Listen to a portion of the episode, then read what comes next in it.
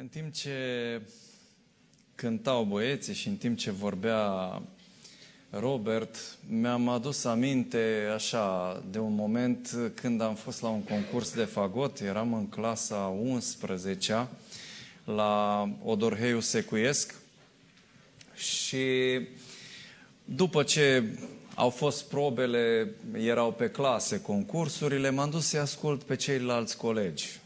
Și m-am așezat în sală era un uh, băiat de clasa 12 care atunci când a intrat pe scenă au început să râdă toți. Și profesorii și noi, era așa mai mărunțel, uh, avea un fagot, tot era cârpit, nu mai avea arce la, la clape, avea elastice, deci arăta groaznic instrumentul ăla. Însă în momentul în care a început să cânte, s-a făcut liniște.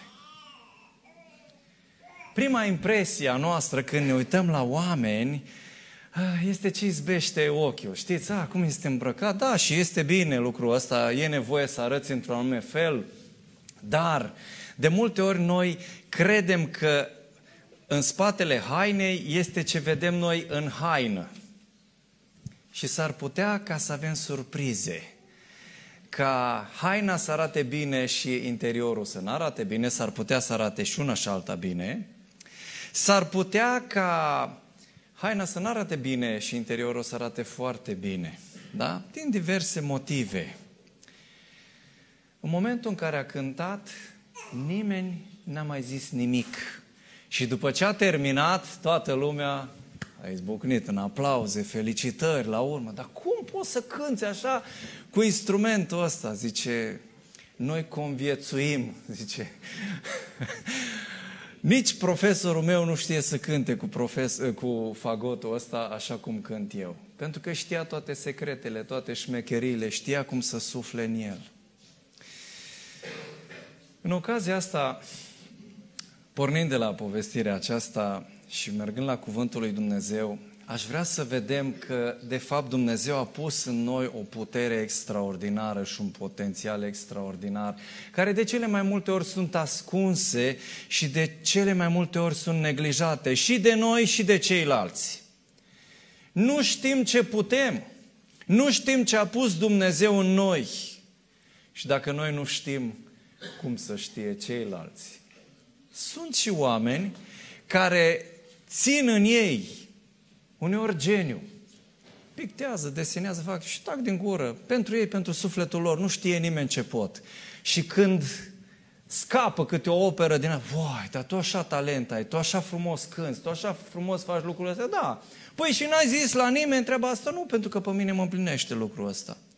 Foarte multe genii au fost recunoscute post-mortem. Da, dacă, dacă stați să vă gândiți la pictori, muzicieni, post-morte au fost uh, recunoscuți. De ce? Pentru că nu au făcut un mare caz de lucrul ăsta. Erau împliniți cu ceea ce făceau, erau în același timp poate și invidiați și nu aveau pile în media. Că atunci știți, dacă nu aveai o legătură la la curtea princiară sau un duce sau un prinț care să te susțină, uh, nu puteai să faci. Azi cu media mai poți să mai scapi cumva pe acolo, să, să ieși în față, dar atunci nu exista mijlocul acesta. Uh, sunt convins că nici de Haydn n-am fi auzit dacă nu era un, uh, un prinț de Esterhazy care să-l, să-l sponsorizeze, să fie alături de el și să-l țină 30 de ani la curtea lui. Și astăzi lucrurile merg cam așa și în România. Arta trebuie subvenționată, altfel nu există, moare de foame. În țări mai dezvoltate, cum e Germania, trăiesc da? din, uh, din ceea ce fac. Dar de cele mai multe ori potențialul nostru rămâne ascuns. Ceea ce am învățat de la cel mai mare învățător din toate timpurile, Mântuitorul Iisus Hristos, care n-a fost egalat de nimeni, atât ca învățător, cât și în ceea ce privește persoana sa. El a fost Mesia, a fost Dumnezeu. Am învățat că puterea noastră nu stă în lucrurile extraordinare, ci puterea noastră se poate manifesta chiar și atunci când suntem vulnerabili. Și în predica sa de pe muntele fericirilor, în Evanghelia după Matei, la capitolul 5, Mântuitorul arată că puterea noastră stă și în momentele în care suntem vulnerabili, în momentele în care suntem trântiți jos, în momentele în care plângem, în momentele în care suntem prigoniți, în momentele în care suntem huiduiți, în momentele în care nu arătăm bine. Și El transmite un mesaj, vă tot plângeți în alte cuvinte, că nu aveți, că nu sunteți, că nu, nu, nu. Dar eu vă spun altceva. Ferice de cei ce plâng, căci ei vor fi mângâiați. Wow! Sunt valoroși atunci când plâng în ochii lui Dumnezeu? Da, spune Mântuitorul. Ești valoros atunci când plângi. Vis-a-vis de plâns, mi-aduc aminte de fericitul Augustin, care în tinerețea lui a fost poamă bună. Da, dacă citiți istoria lui și chiar spune în confesiunile sale, multe din uh, lucrurile pe care le-a făcut în tinerețe și mama lui plângea și se ruga, mama lui plângea și se ruga ca fiul ei să se schimbe, să-și pună viața în rânduială cu Dumnezeu, pentru că nu era deloc mulțumită de ceea ce vedea în, în viața lui. Și într-o zi, în timp ce o vedea plângând, a venit la ea și a spus, mamă, fiul acestor lacrimi n-are cum să se piardă. Și din momentul ăla, lacrimile mamei l-au impresionat atât de mult și l-au determinat să schimbe viața. Și a zis, mă, cât sunt eu de prăpădit și de nenorocit, totuși, uite, mama plânge pentru mine și se roagă. Și și-a schimbat viața. Și dacă astăzi auzim de fericitul Augustin, este pentru că o mamă a plâns pentru fiul ei în rugăciune. Ferice de cei ce plâng, că cei vor fi mângâiați. Dacă plânsul acesta este spre nobilarea sufletului, dacă plânsul acesta vine în acord cu conștiința și din dorința de schimbare, mai devreme sau mai târziu Dumnezeu aduce schimbare, aduce putere, aduce mângâiere. Ferice de cei blânzi. Aoleo, cum să fii blând, cum să fii calm în zilele de astăzi, că azi trebuie să fii recalcitrant, trebuie să fii cât mai, mai puternic, să te impui. Asta ne învață societatea. Însă, Mântuitorul spune, ai putere și atunci când ești blând. Și dacă nu înjuri în intersecție și dacă nu dai geamul jos, să strigi, să, uh, da, să cobori niște îngerați sau niște sfinți sau eu știu, fructe sau alte elemente, da, de pe unde or fi, că sunt și înjurături vegetariene, le-au inventat unii, știți, ca să folosească așa ca niște eufemisme, să nu le zică pe alea anatomice, le folosesc pe astea la alte vegetale, da? Dar până la urmă rădăcina tot aia este, că pornirea tot aia este, chiar dacă este îmbrăcată în alte haine. Acolo este dorința de a răbufni, de a spune, de a, de a arăta cuiva că ești puternic, că ești superior. Deci Mântuitorul, știi ce? Da, ai nevoie uneori, poate să-ți exprimi și mânia că este și ex, uh, extrema asta, domnule, sunt sfinți numai aia care nu se enervează niciodată. E fals. Dacă vă uitați în istoria mântuirii, o să vedeți că oamenii lui Dumnezeu n-au fost deloc calmi în anumite situații. Moise, când a spart tablele, în momentul în care Ilie era pe muntele Carmel și a zis, tăiați-i pe ăștia în bucăți, nu cred că a zis-o, ă, copii, vedeți ce faceți, ar fi fost cinic să fie asta, da? Ă, dacă ne gândim la Mântuitorul când a răsturnat mesele cu schimb valutar din templu, la fel, cred că a răbufnit de mânie. Bineînțeles, motivația era cu totul alta.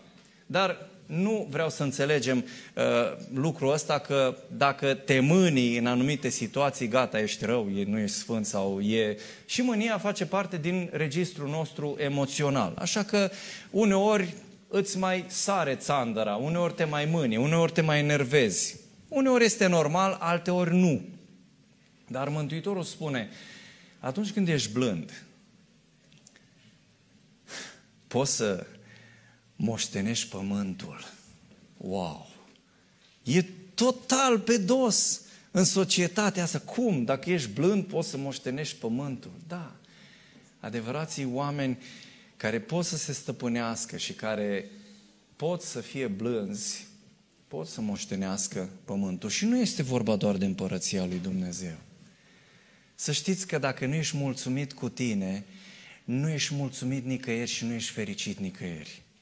Dacă n-ai pace în suflet și tu nu ești mulțumit cu tine, poți să mergi în Tenerife, poți să mergi în Hawaii, poți să mergi unde vrei. Unde vrei poți să mergi. Și să fii nefericit. Stai la, cea mai, la cel mai scump restaurant, mănânci cea mai scumpă mâncare și să fierbi de nervi și de nemulțumire. Ați întâlnit oameni de genul ăsta? Da, sunt atâția. Și poți, în cealaltă extremă, să mănânci o ceapă spartă cu pumnul și o mămăligă și o brânză și să fii foarte fericit. De ce? Pentru că fericirea nu stă în ceea ce te înconjoară. Da, te bucuri de lucrurile astea, sunt bune, sunt ok, nu le condamnăm. Însă dacă tu în sufletul tău n-ai pace, este o mare problemă, nu poți să fii fericit. Și ferice de cei blânzi, că ei vor moșteni pământul. Ei au tot. Pentru că sunt mulțumiți. Spune cuvântul lui Dumnezeu că cei răi n-au pace, zice Domnul oștirilor. Sunt mereu ca marea înfuriată care aruncă pietre și mâl, noroi și mâl. De ce? Păi n-au pace. Sunt răi în sufletul lor. Ferice de cei blânzi, zice Mântuitorul. Acolo este puterea, în, în acea stare de liniște a sufletului.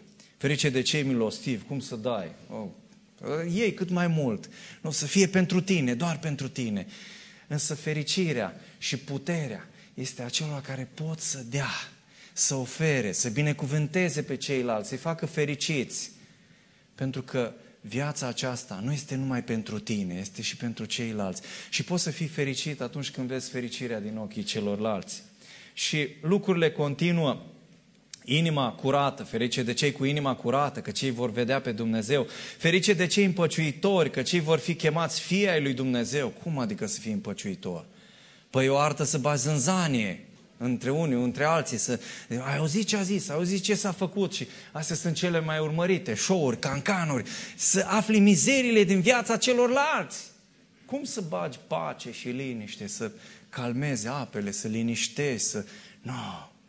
Dar ce Mântuitorul, oamenii cu adevărat fericiți și oamenii puternici sunt aceia care liniștesc lucrurile, care pot să vadă chiar în vrăjmașii lor calități, potențial. E mare lucru să vezi lucrul ăsta, să vezi uh, elementele pozitive în viața oamenilor pe care nu-i suporți. A fost o mare intrigă între Carreras, Domingo și uh, tenorii ăștia. Și la un moment dat uh, Carreras s-a îmbolnăvit de leucemie, cred că, sau de cancer.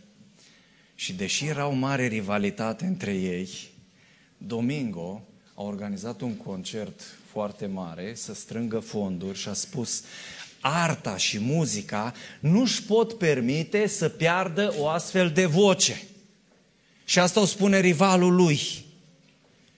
Și întrebarea mea este, oare de ce noi în Biserica lui Dumnezeu nu putem să facem lucrul ăsta? Bun, sunt elemente, sunt anumite animozități uneori, dar de ce nu putem să trecem peste lucrurile astea și să vedem partea bună a aceluia pe care noi chipurile nu-l suportăm?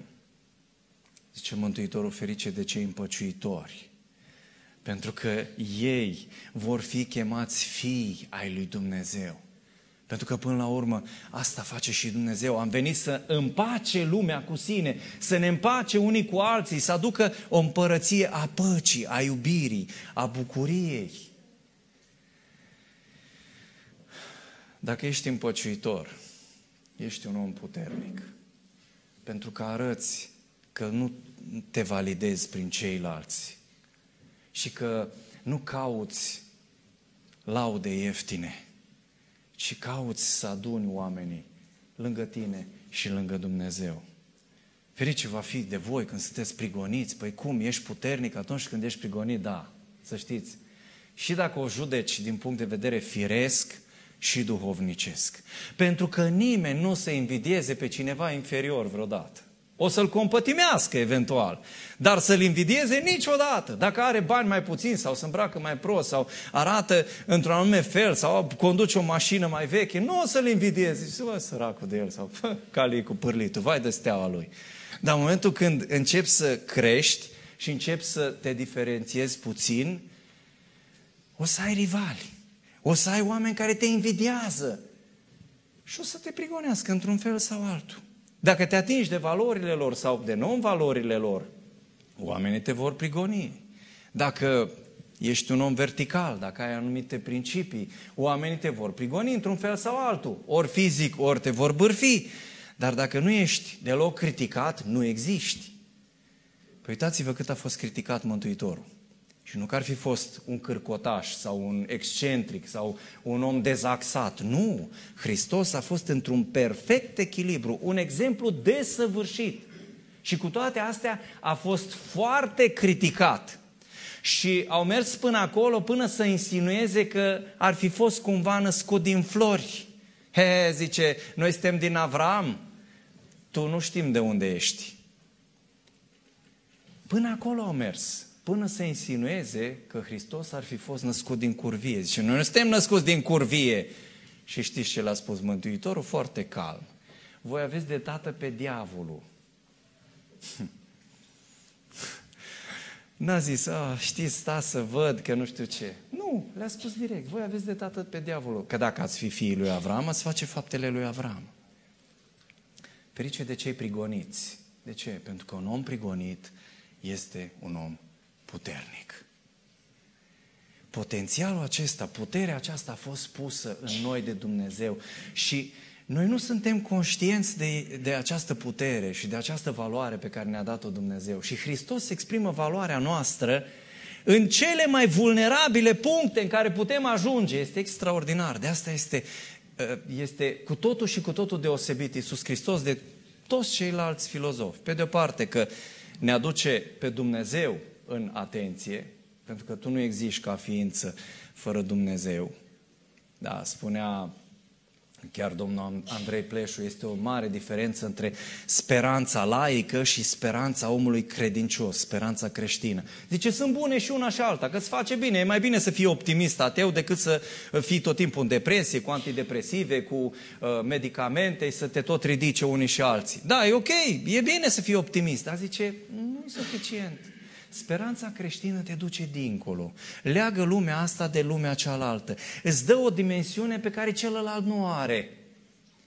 Și exact despre asta vorbim. Iisus Hristos a venit să ne vorbească despre lumea lui Dumnezeu, despre împărăția lui Dumnezeu, despre puterea lui Dumnezeu.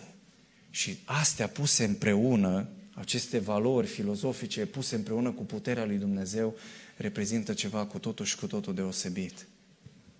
În uh, istoria biblică sunt multe personaje care demonstrează cu vârf și îndesat acest paradox al lui Dumnezeu, că ființa umană poate să aibă putere și poate să producă chiar revoluții și revelații în momentele de vulnerabilitate sau chiar în momentele de păcat care a fost conștientizat.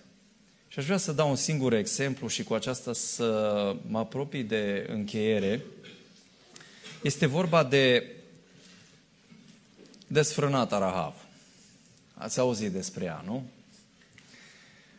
Și imaginea este aceasta. Poporul lui Dumnezeu, înainte de a intra în Canaan, clănțănind din dinți, cu făgăduințele lui Dumnezeu în față, cu toate promisiunile, stăteau și tremurau. Domnul e cu noi, Domnul e cu noi, știți?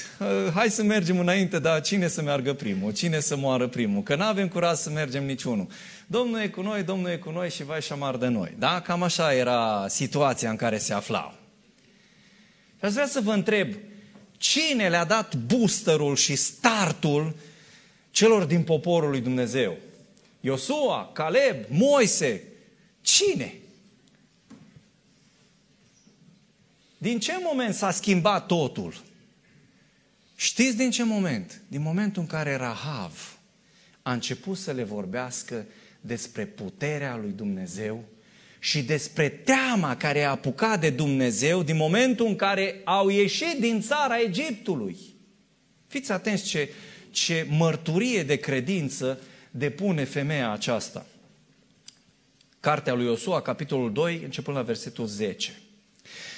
Fiindcă am auzit cum de la ieșirea voastră din Egipt Domnul a secat înaintea voastră apele Mării Roșii și am auzit ce ați făcut celor doi împărați ai amoriților dincolo de Iordan, lui Sihon și Og, pe care i-ați nimicit cu desăvârșire. De când am auzit lucrul acesta, ni s-a tăiat inima și tot ce ne-am, și ne-am pierdut nădejdea înaintea voastră, căci Domnul Dumnezeul vostru este Dumnezeu sus în ceruri și jos pe pământ. Și acum, Vă rog, jurați-mi pe Domnul că veți avea grijă față de casa tatălui meu, aceeași bunăvoință pe care am avut-o eu față de voi.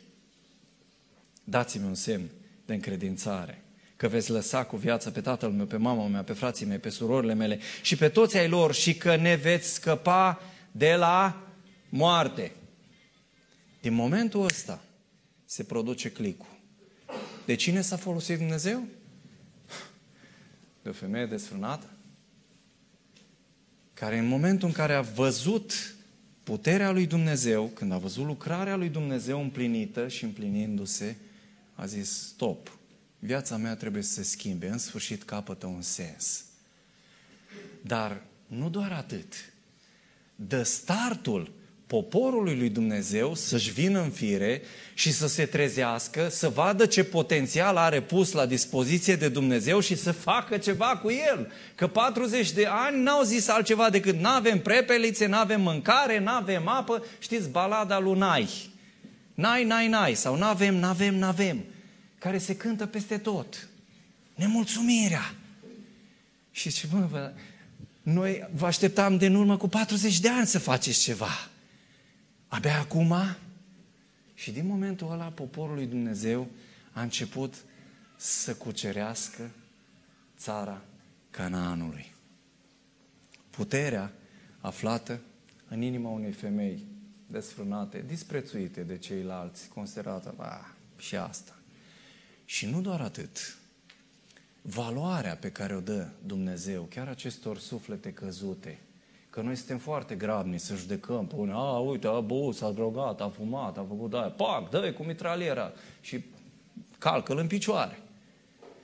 Însă Hristos n-a făcut niciodată așa ceva. Vă rog, uitați-vă în Evanghelie și să-mi spuneți și mie, în afară de farisei și cărturari, ăștia erau excepția, cărora dintre păcătoși le-a spus Hristos că au păcătuit sau ce au păcătuit? Găsiți vreun exemplu? Eu n-am găsit niciunul. Dacă îl găsiți, vă dau ce vreți. Cu excepția cărturarilor și a fariseilor cărora le-a pus oglinda în față și le-a spus, bă, sunteți niște, fă, niște fățarnici, sunteți atâta de jos încât nici măcar nu vă dați seama unde sunteți, la cei mai mari păcătoși, la cei mai de jos, nu le-a spus ce au păcătuit. Dar știți care e paradoxul? I-a iubit, i-a iertat și după aia veneau ei să spună, Doamne, îmi pare rău, zice Zacheu, Doamne, dacă nu păstuit, uite, dau de patru ori mai mult. L-a pus Hristos să zică lucrul ăsta. Nu, dar în momentul în care a fost iubit de Dumnezeu, omul a zis, Doamne, păi dacă eu sunt așa nenorocit și Tu mă iubești, păi gata, mă schimb, termin cu tot. Și să știți că asta este o lege a schimbării. În momentul când oamenii sunt iubiți, încep să se schimbe. Ca așa să fii dictatorial, să bați cu pumnul în masă, da, e, e simplu, oricine poate să facă, mai ales dacă are puterea. Dar dacă iubești, omul acela este cucerit și zice, bă, chiar că am obrazul gros și ar trebui să, să schimb ceva. Și așa a făcut Dumnezeu. Pe cei mai vulnerabili, pe cei mai de jos, le-a oferit credit și le-a arătat valoarea și puterea pe care a pus-o în ei și dacă citiți genealogia Domnului Hristos, o să o găsiți în, în acele scrieri și pe desfrânata Rahav. Iisus Hristos nu s-a rușinat. A avut în uh, genealogia lui trei femei care au, des, care au desfrânat. Știți care? Una este Rahav, Tamar și încă una. Batșeba. Nu? Batșeba, mama lui Solomon. Și cu toate astea apar acolo. Ar fi putut să zică, hai să fac eu un pic de curățenie în genealogia mea, că știi, nu prea mă reprezintă bine femeile astea care au desfrânat, nu. Dar Mântuitorul n-a făcut niciodată așa ceva și Dumnezeu nu face așa ceva. De ce?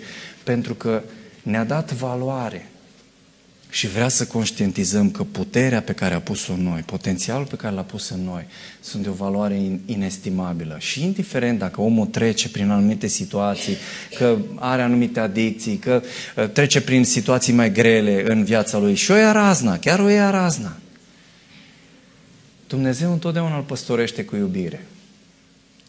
Și vede că oricând se poate întoarce și oricând un astfel de om poate să producă cele mai mari surprize. Și una dintre aceste surprize, și cu asta aș vrea să închei, o enunță chiar Mântuitorul în Evanghelia după Matei, capitolul 21 cu 31. E ușor de reținut, 21 cu 31 și 32 când spune așa, după ce vorbește despre pilda aceea a celor doi fii cărora tata le-a zis, bă, du-te și nu, a zis, da, da, tată, mă duc, mă duc și nu s-a dus și a zis unuia dintre ei, ă, bă, du-te, nu mă duc, da, hai totuși că mă duc. Zice, care credeți că a făcut voia tatălui? Zice, ăla care a zis prima dată nu mă duc și s-a dus, că până la urmă a făcut. Celălalt, taca-taca, știți? Așa cum... Și până la urmă Dumnezeu este interesat de ceea ce faci până la urmă.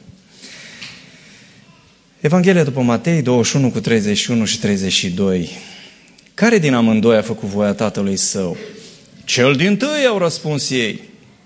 Și Iisus le-a zis, adevărat vă spun, că vameșii și curvele merg înaintea voastră în împărăția lui Dumnezeu. Sunt foarte tăioase cuvintele astea, dacă le spuneam eu poate că era ceva, dar le spune Mântuitorul.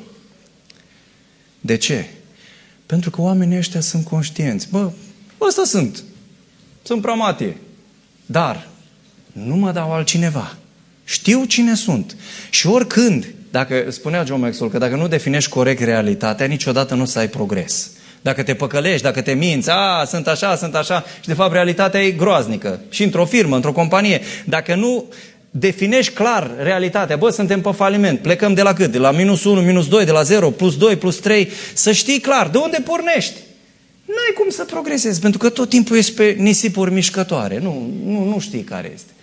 Dar ei știu de unde pleacă. Asta este situația în care mă aflu. Și zice, adevărat, adevărat vă spun că v-am ieșit și curvele merg înaintea voastră în Împărăția Lui Dumnezeu. Fiindcă Ioan a venit la voi umblând în calea neprihănirii și nu l-ați crezut. Dar, paradoxul, vameșii și curvele l-au crezut și măcar că ați văzut lucrul acesta, nu v-ați căit în urmă ca să-l credeți. Valoarea pe care ne-a dat-o Dumnezeu este extraordinară. Și cred că fiecare dintre noi suntem chemați să facem ceva cu ceea ce ne-a dat Dumnezeu. Și să nu judecăm pe ceilalți. A, tu ești așa, tu ești așa. În toată ecuația mântuirii, Dumnezeu va fi interesat de un singur lucru. Ai făcut sau n-ai făcut? Aduceți-vă aminte tabloul ăla de la, de la judecata finală. Ți-am dat. Ce ai făcut cu ceea ce ți-am dat? Unii, Doamne, dar când? Noi n-am văzut oportunități, n-am când să slujim. Ce nu, zice, nu poți să te dezvinovățești. Ți-am dat, putere ți-am dat, potențial ți-am dat, daruri ți-am dat. Ce ai făcut cu ele? Și ceilalți au considerat atât de normale lucrurile acestea. Zic, Doamne, dar când te-am văzut noi? Că nu mi se părut normal. Dacă Tu ne-ai dat, ne-ai binecuvântat. Am făcut! Și Dumnezeu va judeca după ceea ce ai făcut. Să ne ajute Tatăl Ceresc pe fiecare dintre noi să conștientizăm puterea pe care a pus-o în noi și valoarea pe care a pus-o în noi și să nu mai ținem ascunsă și să nu mai lăsăm acolo neglijat într-un colț, într-un ungher. Atât ceea ce ține de noi, cât și ceea ce ține de alții. Să punem în valoare ceea ce a pus Dumnezeu frumos în noi, dar să-i ajutăm și pe alții să-și descopere acele daruri pe care le-a dat Dumnezeu. Și în felul acesta putem să fim fericiți și în viața aceasta și în viața viitoare. Puterea rămâne putere, fie că este ascunsă, fie că este neglijată. La unii poate că nu se pune în valoare toată viața și mor trăind, încet, dar sigur. Dar la alții poate fi o trezire pentru binele lor și a multor altor oameni. Puterea trebuie să fie manifestată pentru bine, pentru creștere, pentru iubire și pentru împărăția lui Dumnezeu. Amin.